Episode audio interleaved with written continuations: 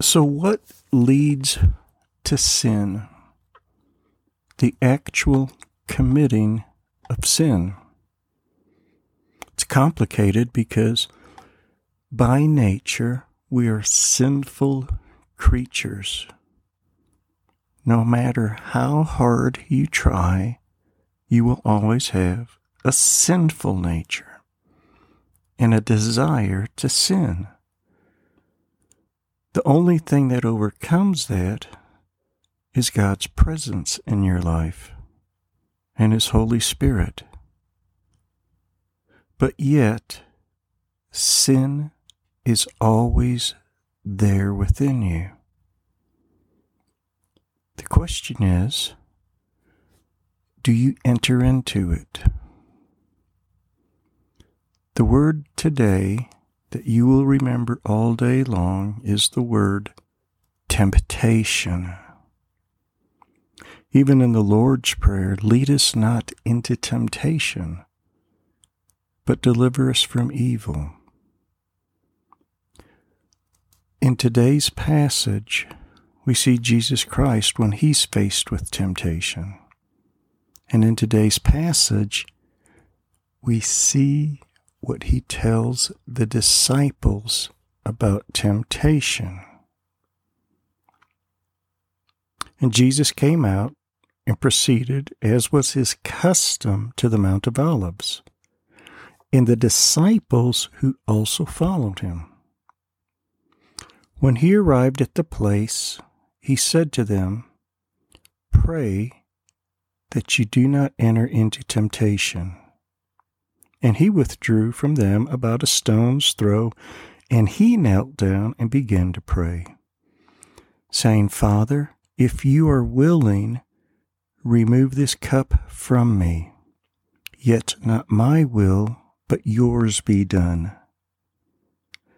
Now an angel from heaven appeared to him, strengthening him. And being in agony, he was praying very fervently, and his sweat became like drops of blood falling down upon the ground. And when he rose from prayer, he came to the disciples and found them sleeping from sorrow, and said to them, Why are you sleeping? Get up and pray that you may not enter into temptation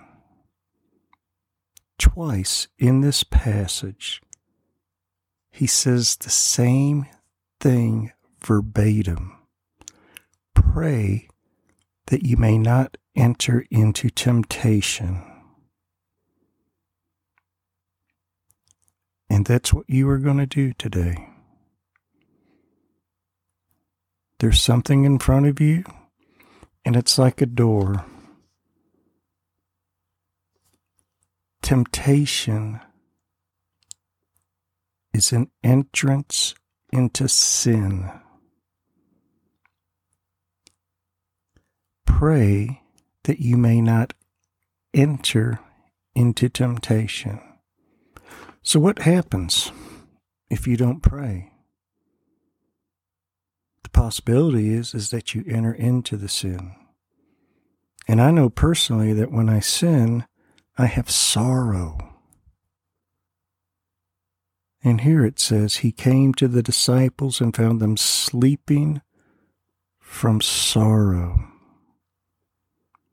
You see, when you go through the door of temptation into sin, you become inactive for the kingdom of God. And you just curl up in sorrow. But here's the beautiful part.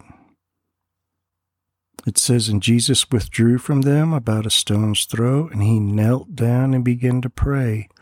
Now an angel from heaven appeared to him, strengthening him. That's what happens when you pray. God will strengthen you so as not to go through that door into sin. And you will be tempted throughout the day, every day, for the rest of your life.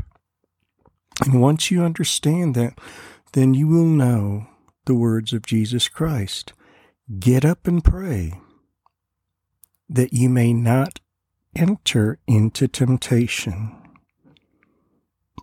And here's the lesson for today. When you pray not to enter into temptation, you will be strengthened and you will not go through that door of sin. But listen to this. Then God will use you mightily because He knows that you are humbled before Him. He knows that you are obedient to Him, and He will entrust to you works of holiness and righteousness. Father, thank you for your child today as they face temptation. Father, let them pray today and not enter into temptation, and let them know your presence and know your strength today. Amen.